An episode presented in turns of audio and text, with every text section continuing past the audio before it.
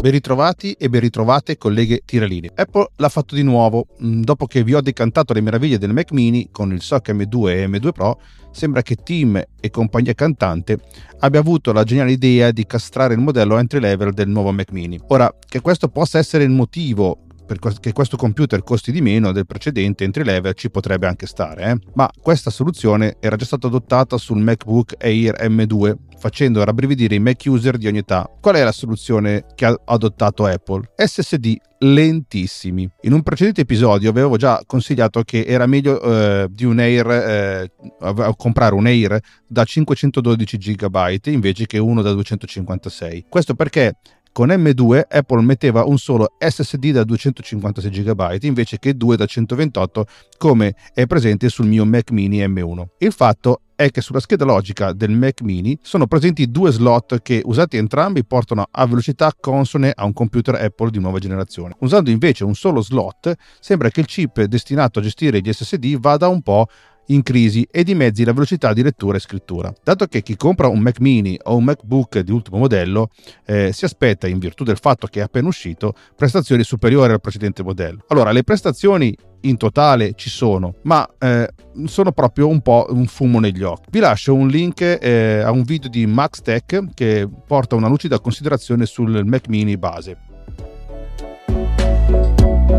Cara Apple, eh, da un Mac mini M2 eh, io personalmente mi aspetto velocità e rapidità, soprattutto se è nuovo, se con un nuovo SOC, ma se cerco di renderizzare un video a 4K o fare un render 3D su Fusion 360 o Twinmotion, mi aspetto dei tempi brevi, ma se una parte dell'hardware, l'SSD in questo caso, strozza tutta la procedura con velocità di scrittura e lettura da SSD eh, da bassa lega, ecco, questo non ci siamo. Concludo questa introduzione un po' lunghetta ma doverosa.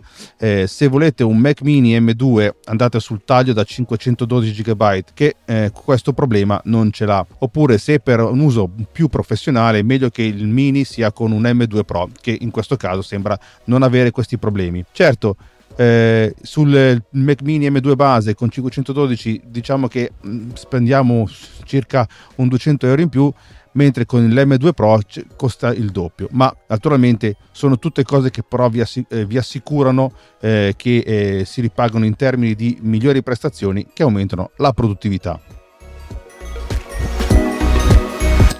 In questo episodio invece avrete un colpo di coda per i grandi assiemi di SolidWorks, anche eh, se può tornare utile anche solo per le parti. Naturalmente so che vi aspettavate di non sentire parlare più dei, dei grandi assiemi di SolidWorks, ma eh, naturalmente eh, arrivano nuove notizie, nuovi tips e ve li porto immediatamente. In questo caso vediamo come organizzare al meglio il feature manager che ne abbiamo già parlato nell'episodio 25. Naturalmente eh, assumere un professionista è la conclusione a cui sono arrivato nell'episodio precedente per quanto riguarda il rendering 3D dei vostri progetti. Potrebbe essere un autogol eh, se sei un freelance, ma anche no. Eh, sicuramente eh, ti sarà d'aiuto se lavori presso un'azienda e la produzione quotidiana non ti permette l'attenzione che merita un bel render. Eh, avete mai usato il metodo del pomodoro rosso per aumentare la produttività dei vostri task, non è necessario comprarsi l'iconico timer e metterlo in ufficio, perché poi tra l'altro il suo etichettio potrebbe dare sui nervi ai vostri colleghi, ma anche a voi. Eh, Windows 11, se, ne, eh, se avete il sistema operativo di Windows 11, ne possiede uno integrato nel sistema, un po' semplice ma funziona. E infine un, un, nuovo laptop Lenovo che con due schermi cambia il modo di usare il laptop business si chiama il TickBook Plus Twist. Allora, cuffie a posto? E allora il tempo della sigla!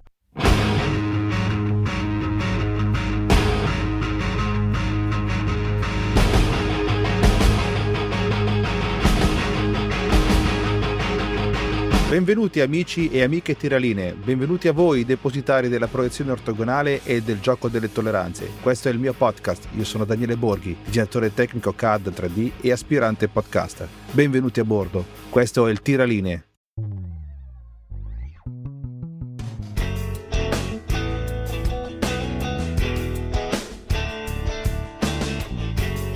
Lo so, lo so, credo che ne abbiate eh, piene le siffatte ciuffole dei grandi assiemi di SolidWorks e vi avevo promesso eh, di non parlarne più. Ma dato che è un argomento che ogni giorno di, di, lavoro mi fa impazzire per svariati tipi di problemi, mi è sembrato anche interessante che dei tiraline come me che usano SolidWorks potessero usufruire di questa mia piccola esperienza per trarne un qualche beneficio. Inoltre mi è servita anche per fare una certa pulizia e raccogliere tutto quello che avevo trovato in un unico posto, quasi crearmi un libro delle rune. Il mio collega Mario sa di cosa parlo. Eh, non preoccupatevi, eh, questo sa- mh, mm, sarà l'ultimo pezzo su questo argomento. Diciamo, mh, mm, ni, diciamo che sarà una, più una promessa da mercante. Voglio concludere con due argomenti veloci che riguardano il feature manager e come organizzarli, i componenti e cartelle.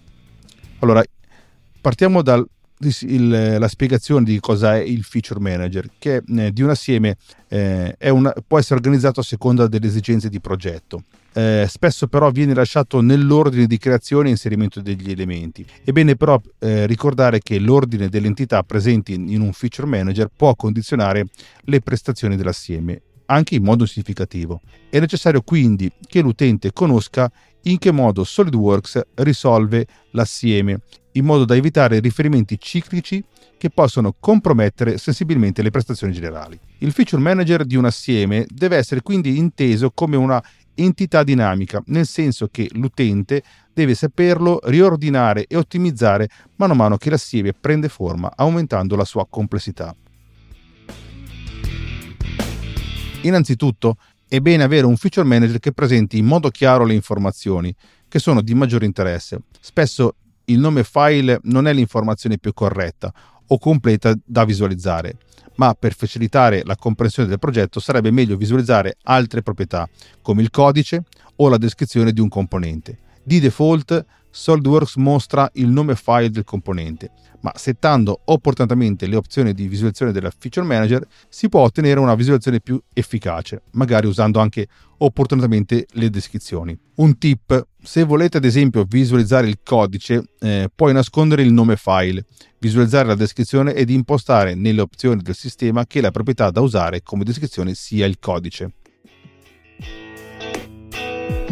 Come anticipato, l'ordine delle funzioni è fondamentale per ottimizzare le prestazioni di un assieme. Quindi, per poter governare agevolmente devi conoscere come l'assieme viene caricato e ricostruito. SolidWorks esegue questa operazione seguendo l'ordine delle funzioni, a partire dall'alto verso il basso, quindi col seguente ordine. Parte con le funzioni che si trovano prima dei componenti, come ad esempio piani, schizzi di riferimento. Poi ci sono i componenti, parti e sottoassiemi. Ci sono poi gli accoppiamenti di primo livello, le feature d'assieme e ripetizione dei componenti. È fondamentale ricordare che le funzioni di riferimento, cioè quelle che definiscono la geometria dei componenti, eh, stanno prima dei componenti. Se sono state create prima, il problema non si presenta perché si trovano già nella parte alta del feature manager. Se sono state aggiunte dopo, si troveranno invece nella parte bassa e dovranno essere trascinate all'inizio in modo che l'ordine di ricostruzione sia corretto.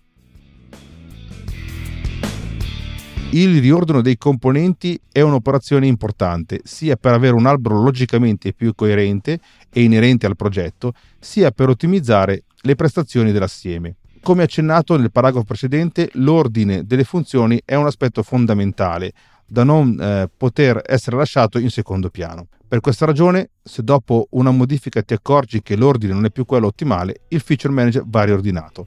Per riordinare i componenti e le funzioni è sufficiente selezionarli e trascinarli nella posizione corretta. Il riordino dei singoli componenti è ininfluente ai fini delle prestazioni, mentre quello delle funzioni lo potrebbe essere. Se tentando di trascinare uno schizzo dal basso verso l'alto l'operazione non fosse consentita, significa che in quel schizzo ci sono dei riferimenti ai componenti che devono essere eliminati per poter procedere con l'operazione. Per ordinare l'assieme, componenti e funzioni vanno selezionate e trascinate nella posizione corretta. Qualora SolidWorks non ti consentisse di farlo, significa che tra le feature selezionate esiste una relazione padre-figlio che non consente il riordino. Capire dove sia il problema a volte non è facile, perché assiemi molto strutturati, strutturati i riferimenti tra i componenti e feature possono essere anche complessi e non facili da individuare. Per facilitare la comprensione dei riferimenti tra feature, puoi attivare la visualizzazione dinamica dei riferimenti padre-figlio. In questo modo potrai farti guidare graficamente al componente corretto e capirai quale sia il riferimento da eliminare o modificare per eseguire poi il riordino di una determinata funzione. Per agevolare e facilitare la consultazione del feature manager puoi anche creare cartelle per raggruppare funzioni tra loro.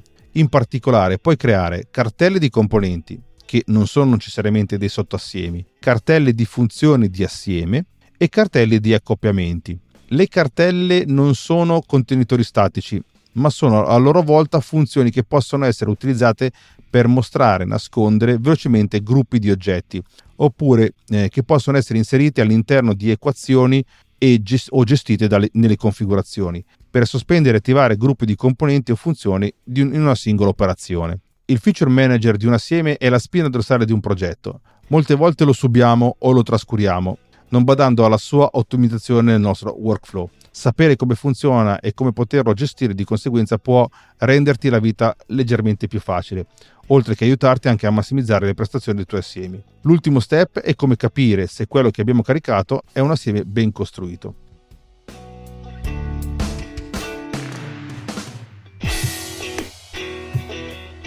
In generale, riuscire a ottimizzare la costruzione di un assieme significa migliorarne le performance e ridurre i tempi di ricostruzione. Significa che migliorare la velocità di visualizzazione durante le operazioni di visualizzazione, zoom, traslazione, rotazione e i tempi di apertura e salvataggio. Come si fa a capire se un assieme è ben costruito, ovvero se si ricostruisce al massimo delle prestazioni compatibili con l'hardware a disposizione? E se fosse anche ben costruito, come si fanno a ottenere prestazioni superiori? Partiamo intanto dal capire se il nostro assieme è ben fatto. E qui faccio ammenda perché proprio non sapevo di come si potesse valutare la bontà di un assieme in SolidWorks. Perché eh, per questo devo ringraziare eh, l'operatore Dario, eh, non dirò l'azienda per non fare pubblicità, che dopo l'ennesima incazzatura eh, per un assieme che non avevo proprio voglia di collaborare, di essere performante, nonostante un PC con i 7 e una GTX eh, 1660 da 16 GB zitti, zitti, non dite niente. Purtroppo il responsabile IT non ne capisce un cavolo di hardware per il CAD e quindi mi tocca una GTX. Eh, mi ha fatto conoscere questo tool mm, l'operatore Dario. Per i più curiosi, il mio assieme comprendeva più o meno 400-500 componenti, un paio di configurazioni e alcuni sottoassiemi mobili. Questo tool mh, mm, ti permette di analizzare le prestazioni di un assieme e ti suggerisce eventuali azioni per migliorarle. Prima di attivarlo, per avere tutti i dati di ricostruzioni aggiornati e attendibili, ricorda di ricostruire completamente usando il comando CTRL Q e non il semaforo, cioè l'icona col semaforo. Attenzione al fatto che questo tool produce solo un report, per cui non significa che i warning in esso contenuti siano necessariamente degli errori da correggere. Modificare l'assieme seguendo le indicazioni significa ottenere performance migliori, con il rischio però di compromettere anche l'affinità progettuale. Bisogna quindi imparare a leggere il report per trarre il giusto vantaggio. Allora, il report si divide in 5, 5 macro aree. La prima area eh, si, si, chiama eh, Apri prestazioni. Indica tutti i tempi di apertura di ogni singola parte contenuta nell'assieme in ordine decrescente, in modo da fornire subito indicazioni sulle parti più pesanti, già dalla fase di caricamento, più altri dettagli sulla presenza di modelli di versioni precedenti, non aggiornate e di eventuali componenti modificati in apertura. La seconda area si chiama prestazioni visualizzazione. Questa area contiene le informazioni riguardanti l'aspetto grafico dei componenti, ovvero il numero di triangoli grafici che definiscono la qualità dell'immagine e il numero di aspetti associati alle entità geometriche, in modo da capire fino da subito se c'è qualche componente graficamente pesante. La terza area si chiama prestazioni di ricostruzione. Riassume il tempo di ricostruzione totale dell'assieme, dei suoi accoppiamenti e delle parti che lo compongono. Fornisce le indicazioni sulle prestazioni delle parti, con relazioni nel contesto ed eventuali conflitti ed evidenzia la presenza di eventuali riferimenti circolari, che è il male peggiore per il decadimento delle prestazioni. Abbiamo la quarta macro area che è le prestazioni e impostazioni. Indica se siano attive o meno eh, opzioni che inficiano eh, molto sui tempi di ricostruzione, come la verifica alla ricostruzione o la modalità grandi assiemi. L'opzione verifica del, alla ricostruzione esegue un'attenta valutazione del modello durante la fase di ricalcolo delle funzioni e della geometria corrispondente. Quando questa operazione è disattivata, il software controlla tutte le funzioni nuove o cambiate rispetto alle facce e ai bordi adiacenti. Nella maggior parte dei casi questo livello di controllo predefinito è sufficiente e consente una ricostruzione più rapida del modello. Quando invece questa opzione è attivata, il software controlla tutte le funzioni nuove o cambiate rispetto a tutte le facce e i bordi esistenti e non solo quelle adiacenti. Questo controllo incide ne- negativamente sulle prestazioni perché la ricostruzione del modello viene rallentata notevolmente e richiede una quantità maggiore di risorse del sistema. Infine, l'ultima eh, macro area si chiama statistiche. Qui vengono riportate una serie di dati statistici relativi all'insieme, come ad esempio il numero totale dei componenti, parti o sottoassiemi, il loro stato, il numero di accoppiamenti, la profondità massima della gerarchia dell'assieme per i sottoassiemi annidati, il numero dei componenti di primo livello, il numero di, dei componenti risolti, il peso a peso leggero o sospesi, eccetera, eccetera.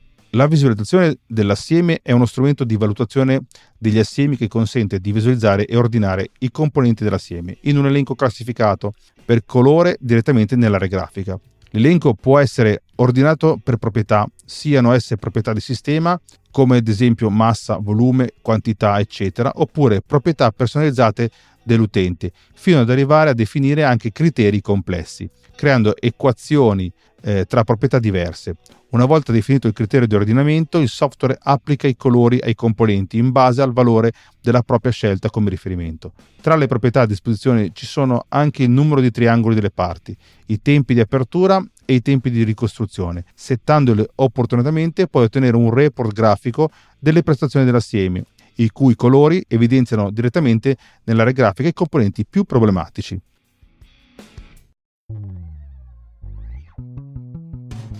Quindi, concludendo, eh, gli assiemi possono essere complessi perché eh, costruiti con molti componenti oppure con pochi comp- componenti dalla forma molto articolata e complessa. In ogni caso, quello che serve per poterci lavorare agevolmente è trovare il giusto compromesso tra complessità e prestazioni. La maggior parte dei progetti su grande scala utilizzano assiemi complessi. Per migliorare le prestazioni potrebbe essere necessario semplificarli un cicinin. La modalità grandi assiemi consente di settare il sistema con opzioni che migliorano le prestazioni generali dell'assieme, ma non si può far nulla se un assieme è mal strutturato. Se hai dubbi sulla, eh, sulla corretta organizzazione del tuo assieme, il report di valutazione di prestazioni ti può indirizzare oppure ci può, eh, cancella, cancella da sé. Se hai dubbi sulla corretta organizzazione del tuo assieme, il report di valutazione di prestazione ti può indirizzare a correggere i problemi.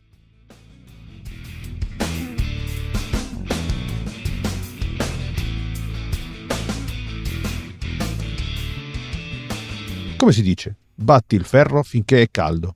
Ti ho lasciato alla volta precedente con una lunga disamina sui costi del rendering 3D, concludendo che era meglio affidarsi a un designer freelance. Oggi vi spiego il perché, ma per non tediarvi a lungo la seconda parte di questo argomento l'ascolterete poi il prossimo episodio. Partiamo innanzitutto dalla domanda che cos'è la progettazione 3D e come funziona. La parola design può essere usata in diversi modi eh, con significati diversi. Può essere usato come sostantivo, ad esempio quando dici questo è un design fantastico. Eh, funziona come aggettivo se usato in frasi come questo è un edificio ben progettato eh, e può essere anche usato come verbo eh, quando qualcuno dice progetterò il prodotto in base alle tue eh, esigenze specifiche. Il design può anche essere visto come un processo che è della massima importanza praticamente in ogni settore. Se visto come tale, il design può essere definito come l'insieme di passaggi o fasi necessarie per passare da un'idea a un concetto iniziale alla soluzione operativa e concreta. A seconda del tipo di problema affrontato, eh, la soluzione implementata potrebbe essere qualsiasi cosa, un'immagine, un'infografica, un indumento, un gioiello, un edificio e persino un'astronave, se siete capaci di disegnarla. Quando parliamo di progettazione 3D parliamo di un processo di progettazione che coinvolge modelli tridimensionali in contrapposizione ad altri tipi di progettazione, come la progettazione grafica, che è principalmente dedicata alla generazione di immagini bidimensionali. L'aggiunta di profondità ad un'immagine 2D è difficile e richiede molto tempo se eseguita a mano. Quindi la progettazione 3D eh, su computer e software può rendere le cose più facili e veloci.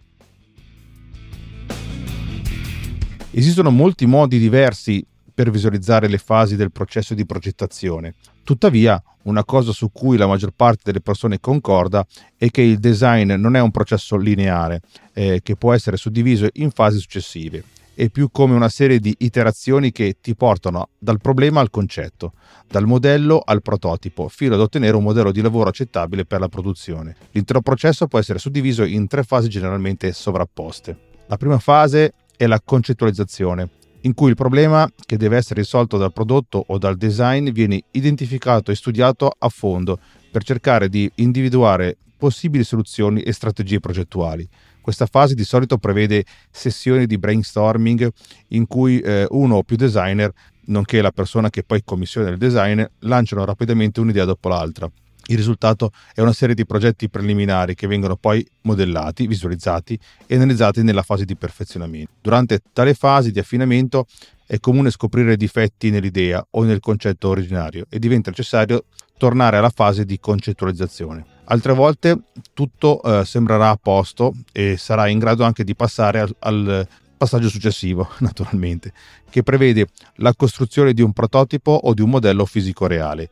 Eh, questo modello è anche attentamente studiato e analizzato per rilevare possibili difetti, potenziali margini di miglioramento e per vedere se si risolve il problema che si intendeva affrontare. Qui potrebbe essere necessario tornare al tavolo da disegno o al computer, naturalmente, per migliorare il modello o correggere i difetti di progettazione individuati. Potrebbe anche essere necessario abbandonare del tutto il modello e ricominciare da capo, motivo per cui diciamo che il design è essenzialmente un processo non lineare. Solo dopo aver effettuato un prototipo perfettamente funzionante che soddisfi le tue aspettative, passerai alla fase di implementazione che comprende cose come la produzione, finanziamento, marketing, documentazione, eccetera, eccetera, eccetera. Al centro dell'intero processo c'è il modello 3D, anche qui eh, perché è il concetto che inizia a prendere forma. È qui che vengono apportate tutte le modifiche eh, per migliorarne il design ed è anche la base della prototipazione e la produzione. Da questo modello 3D vengono poi prodotti anche i render in 3D utilizzati per tutti i tipi di documentazione e materiale pubblicitario. Questa è una vista semplificata della progettazione 3D, ma aiuta a sapere che il processo di progettazione può comportare la ripetizione di fasi o eh, l'iterazione tra concetto di progettazione, modello 3D, rendering e visualizzazioni e analisi e prototipazione tieni sempre presente che è meglio eh, ripetere questo processo qui, in questa fase iniziale, tutte le volte che è necessario. Altrimenti probabilmente non troverai problemi fino a quando non avrai già avviato la produzione, quando sarà molto più difficile e costoso eh, risolverli. Alcune persone eh, tendono a confondere eh, quando cercano professionisti che li aiutano nello sviluppo del prodotto, soprattutto quando devono scegliere tra opzioni di servizio come la progettazione 3D e la modellazione 3D, che all'inizio sembrano abbastanza simili. Facciamo un po' di chiarezza prima di continuare. La modellazione 3D si riferisce al processo mediante il quale un oggetto o un'idea reale viene trasformato in un modello virtuale matematico generato dal computer e tridimensionale. Ciò significa creare una rappresentazione di questo oggetto in un computer che può essere spostato, analizzato, trasformato e visto da varie angolazioni, poi inserito in scene diverse e in generale armeggiato e modificato una, in una miriade di modi. Un esperto modellatore 3D è qualcuno che avrà la capacità di creare in modo accurato ed efficiente un modello 3D virtuale di un oggetto che sembra quasi esattamente la, eh, quello reale. O qualcuno che è in grado di cogliere il tuo concetto o idea e costruire il modello 3D in base a quello che te o, o, altri possono vedere sullo schermo di un computer. La progettazione invece 3D, d'altra parte, comprende l'intero processo di progettazione, inclusa la modellazione 3D, ma anche altre attività non, non necessarie, ma anche altre attività non necessariamente associate ad essa come la concettualizzazione, il rendering, le analisi di parti e assiemi, l'ottimizzazione della produzione, quindi preparazione per la stampa 3D ad esempio, e altro ancora. Per avere una miglior comprensione mh, descrivo un paio di casi diversi in cui pot- potresti aver bisogno di un servizio o dell'altro. Allora, il primo scenario. Supponiamo che tu abbia progettato o inventato un prodotto e costruito un prototipo funzionante, ma desideri creare il modello 3D per vedere come apparirà il tuo design in diversi colori, in diverse trame, in diverse scene. In tal caso probabilmente non hai bisogno di un designer 3D perché hai già svolto la maggior parte di, del lavoro, eh, hai affrontato la maggior parte delle fasi di progettazione da solo. Invece quello che stai cercando è un eh, modellatore 3D. Pardon, eh, all'inizio ho detto design 3D, eh, volevo dire che non hai bisogno di un progettista 3D, ma hai bisogno di un designer 3D o modellatore. Eh, qualcuno insomma che prenda il tuo prototipo e lo trasformi in un modello 3D generato dal computer. Nel secondo scenario, eh, ora immaginiamo di aver inventato un nuovo prodotto che funziona alla grande ma che non si adatta alla parte di voler migliorare il design del tuo prodotto. Oppure diciamo che tutto ciò che hai è il concetto di come dovrebbe funzionare il prodotto, ma in realtà non l'hai né progettato o neanche costruito e nemmeno disegnato. O forse è semplicemente troppo costoso da costruire. In ognuno di questi casi hai bisogno di un progettista 3D che possa guidarti attraverso l'intero processo. Per situazioni come queste, eh, un, un designer 3D semplicemente non è sufficiente probabilmente puoi intuire che ci sono delle differenze critiche nelle competenze necessarie per essere o un progettista 3D o un designer 3D. I designer tendono a pensare in modo diverso rispetto ai modellisti. Uh, un progettista dovrà pensare a come risolvere un particolare problema di progettazione e penserà sempre a come alterare o modificare un progetto per renderlo migliore. Ciò richiede anche una buona dose di pensiero creativo, oltre a un pensiero esplorativo, ma anche forse un po' di pensiero meccanico e scientifico, eh, poiché la progettazione 3D implica la modellazione 3D come una delle fasi del processo. Il progettista deve anche essere anche comunque un modellatore esperto. Il designer 3D professionisti d'altra parte non devono necessariamente essere eccezionali creativi o progettisti, sebbene comunque le, le due ogni tanto si eh, completano. L'abilità di cui hanno più bisogno è la capacità di utilizzare tutti gli strumenti software a loro disposizione per creare un modello il più accurato possibile. Il designer 3D devono sapere come far apparire un modello nel modo in cui vuoi che il cliente appaia. Non devono necessariamente pensare a come dovrebbe essere poi il modello o migliorarlo o mandarlo in produzione, insomma. Ora che abbiamo chiarito alcuni concetti relativi alla progettazione 3D, è necessario essere consapevoli del fatto che non tutti i designer 3D sono uguali. Se hai deciso ass- che devi assumere un designer o un progettista 3D, allora devi cercare quello che meglio si adatta al tuo settore specifico. Ci sono eh, disegnatori barra designer eh, 3D specializzati nell'industria automobilistica o dei trasporti, altri sono specializzati nella progettazione architettonica, alcuni sono bravissimi nella progettazione meccanica e nell'ingegneria e così via. Sarei d'accordo sul fatto che probabilmente non assumeresti un architetto per progettare un'auto o un ingegnere meccanico se stai progettando una, una, casa. Se stai sviluppando prodotti di consumo, allora avresti bisogno di un design di prodotti 3D, preferibilmente con un background in design industriale. Ora mi fermo qui, eh, come promesso all'inizio, all'inizio del capitolo. Eh, nel prossimo episodio vedremo gli strumenti che permettono a un freelance oppure no di portare a te o ai tuoi clienti un rendering 3D degno di nota.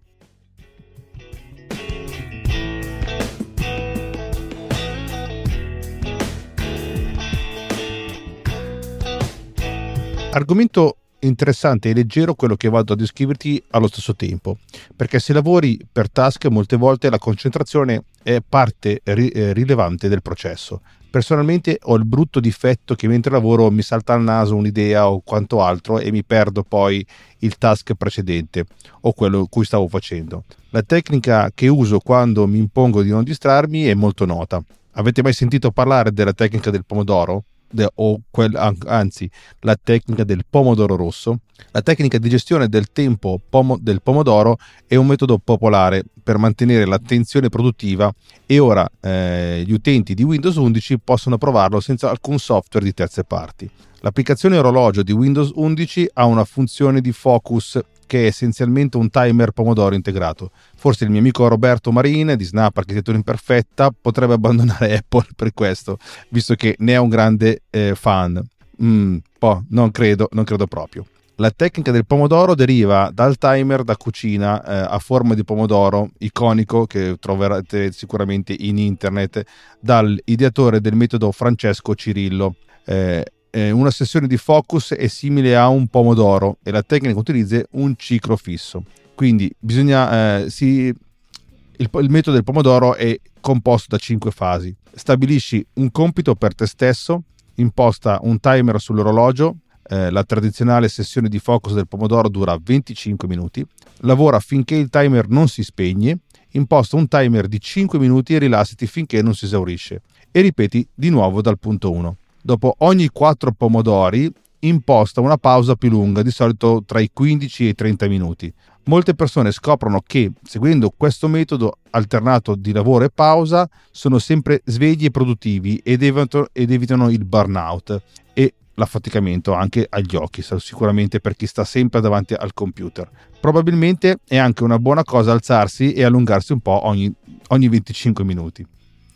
Allora, vediamo eh, attivamente e eh, come si, si, attiva questa sessione del pomodoro rosso su Windows. Allora, per avviare la sessione di pomodoro eh, bisogna andare sul menu start di Windows 11 e cercare orologio sotto gli elementi aggiunti. Potrebbe essere necessario scorrere verso il basso se hai troppe applicazioni. In alternativa puoi digitare orologio nella barra di ricerca e aprire l'applicazione quando appare nel risultato. Una volta aperta l'orologio, eh, seleziona Focus Session o sessione focus eh, nella barra laterale di sinistra. Vedrai quattro sottosezioni, il widget della sessione di messa a fuoco o di focus, in cui è possibile impostare la durata della sessione, una sezione attività che è integrata con Microsoft To Do, un indicatore eh, di avanzamento giornaliero per mostrare quante sessioni hai completato infine uh, un widget di Spotify per accedere alle playlist musicali focalizzate e sincronizzate con il tuo orologio. Per impostare la durata poi di una sessione fai clic sulle frecce su e giù del timer uno svantaggio del timer Focus Session è che non si ha la classica durata del pomodoro di 25 minuti, tuttavia se lo imposti sui 45 minuti otterrai due sessioni da 20 minuti con una pausa di 5 minuti in mezzo. Se lo imposti sui 135 minuti avrai eh, sessioni di 23 minuti con pause di 5 minuti, che è abbastanza vicino a quella del pomodoro. Dopo aver impostato la durata della sessione desiderata, fai clic sul pulsante avvia, sessione di messa a, a, a focus, scusate, perché la traduzione messa a fuoco sembra quella di una uh, fotocamera o videocamera, e mettiti al lavoro. Come si possono personalizzare queste sessioni di focus? Allora, la funzionalità di base delle sessioni di messa a eh, di, di, focus è semplice da usare, ma puoi ottenere ancora eh, scavando nelle opzioni di personalizzazione. Per iniziare, quindi fai clic sui tre puntini nell'angolo in alto a destra del widget del timer e seleziona eh, visualizza impostazioni. Qui puoi modificare gli aspetti estetici del timer, rimuovere i widget che non desideri e modificare i vari suoni che segnalano quando le cose iniziano o finiscono. L'opzione più importante quindi tuttavia è la sezione del periodo di, di focus, eh, quindi fai clic sul menu a discesa e puoi impostare la durata dei periodi di, mes- di, di messa a focus e di interruzione. Poi se preferisci una pausa di 15 minuti a uno di 5 minuti puoi specificarla in, nelle impostazioni. Ora si è pronti poi a diventare produttivi. Inoltre, con l'integrazione dell'attività eh, per gentile concessione di Microsoft To Do, puoi persino scegliere le attività da svolgere durante la sessione di messa eh, in focus e spuntarle quando hai finito. Per finire breve, eh, questo breve tips, So che avrai bisogno di qualche schermata per capire come fare, che è molto meglio vederla. Quindi vi lascio poi in descrizione un link dove potete trovare la procedura in maniera visuale.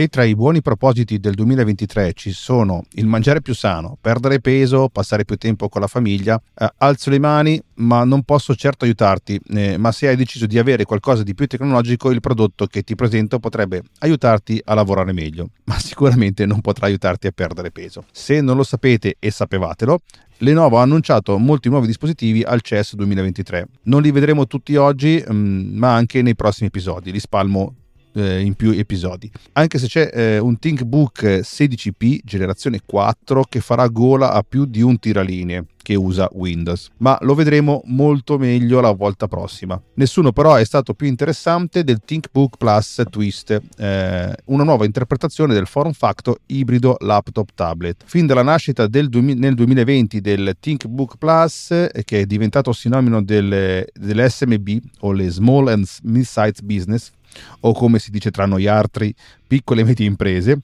sono dei mm, dispositivi unici e innovativi. Il ThinkBook eh, Plus Twist è interessante per due motivi. Il primo è nel nome. Il display OLED del laptop ruota letteralmente sopra la tastiera per rivelare un secondo schermo sull'altro lato e Quel secondo schermo è la seconda cosa interessante del twist. Non è un normale display, ma è un display e-ink, lo stesso tipo che potresti trovare in un Amazon Kindle o in un altro e-reader. Il display e-ink eh, presentano molti vantaggi, eh, sono piacevoli agli occhi, consumano a malapena la batteria e offrono un'esperienza di scrittura naturale eh, con un, una stilo digitale. Eh, ma eh, le ink ha anche dei suoi svantaggi, tra cui una frequenza di aggiornamento dolorosamente lenta. Si parla parla di 12 Hz nel twist e dei colori naturalmente limitati se presenti. Tra l'altro il display eh, del twist è un, è un e-ink a colori ma non aspettarti nulla di simile alle tonalità vibranti del display OLED che c'è dall'altra parte. Pur mantenendo le caratteristiche principali del ThinkBook Plus generazione 2, eh, Lenovo ha ascoltato il feedback dei clienti e le opzioni degli utenti per implementare numerosi miglioramenti e innovazioni. Il ThinkBook eh, Plus Twist è, eh, utilizza ultimi processori Intel di tredicesima generazione, naturalmente come detto prima il display OLED da 2,8K da 13 pollici e 3 con cornice sottile e il vetro tra l'altro è touch e ha una cerniera a rotazione. Nuovo display e-ink colorato da 12 pollici con illuminazione frontale sul coperchio superiore con una frequenza di aggiornamento portata a 12 Hz e tra l'altro è anche questo qui un touch class. Naturalmente eh, all'interno troviamo un uh, Wi-Fi eh, 6E eh, per la connettività wireless, abbiamo il supporto alla penna sul, sia sul display OLED e sia sul e-ink con durata della batteria fino a 18 mesi della penna però.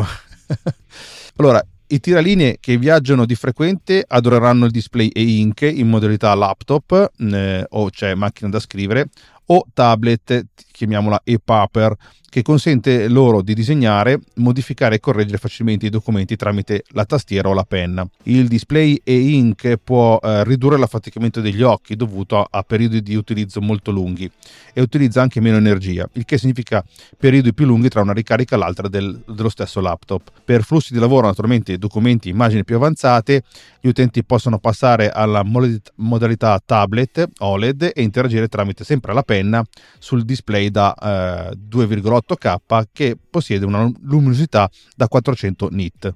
Questi lavoratori eh, sono, devono essere lavoratori altamente mobili e apprezzeranno sicuramente la versatilità in quanto gli utenti possono dare un'occhiata e interagire con gli appuntamenti del calendario e le mail sul display e-ink mentre sono in movimento quindi poi si può passare facilmente alla modalità di visualizzazione del laptop OLED con una rotazione e premendo un tasto per partecipare a una videoconferenza ad alta definizione attraverso la fotocamera Full HD e un ottimo audio grazie ai doppi microfoni che offrono la cancellazione intelligente del rumore per ridurre naturalmente quello ambientale. In modalità laptop OLED gli utenti possono sfruttare tutta la potenza dei processori Intel Core di tredicesima generazione e naturalmente viene eh, fornito con Windows 11 Pro. È una macchina estremamente interessante. Sicuramente non è adatta a chi usa il CAD tutti i giorni come noi, ma chi ricopre invece posizioni come da project manager o similari, sicuramente in questo ThinkBook Twist troverà un eccellente alleato nel prendere e conservare una marea di appunti con il supporto della penna su entrambi gli schermi. Il Lenovo ThinkBook Twist sarà disponibile da giugno a partire da circa 1700 euro.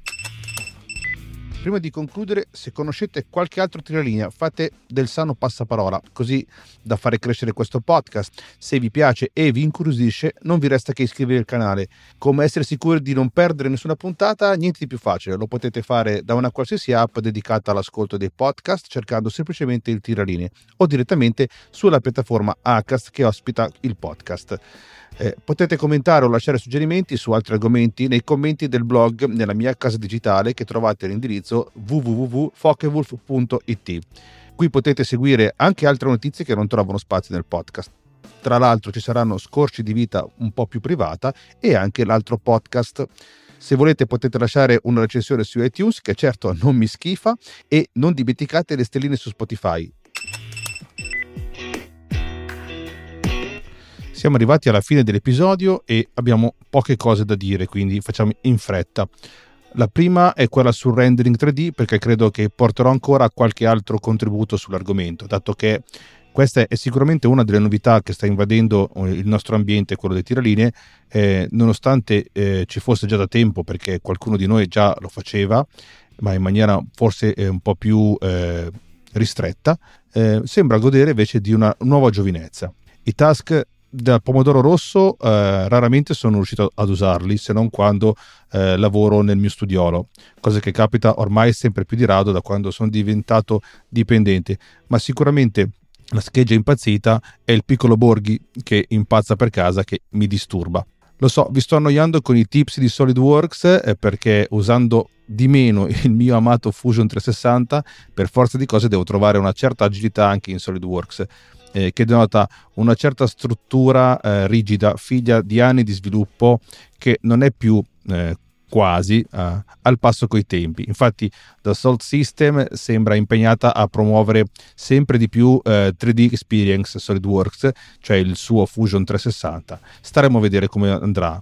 Per Lenovo sappiate che è una bella macchina, lo sapete che mi piacciono sempre le macchine Lenovo, eh, ma se avete a, che fare con tanta mobilità, questo sicuramente è un laptop da avere.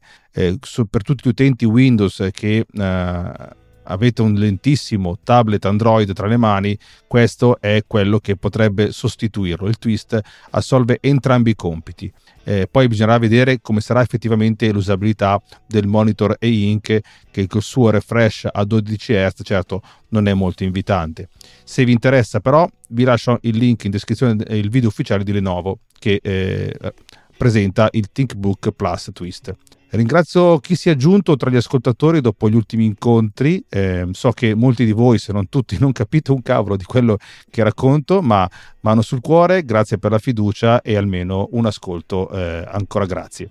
Appuntamento tra due settimane. Ragazzi, erano mesi che volevo dirlo eh, per un nuovo appuntamento. E quindi è lunga vita e prosperità.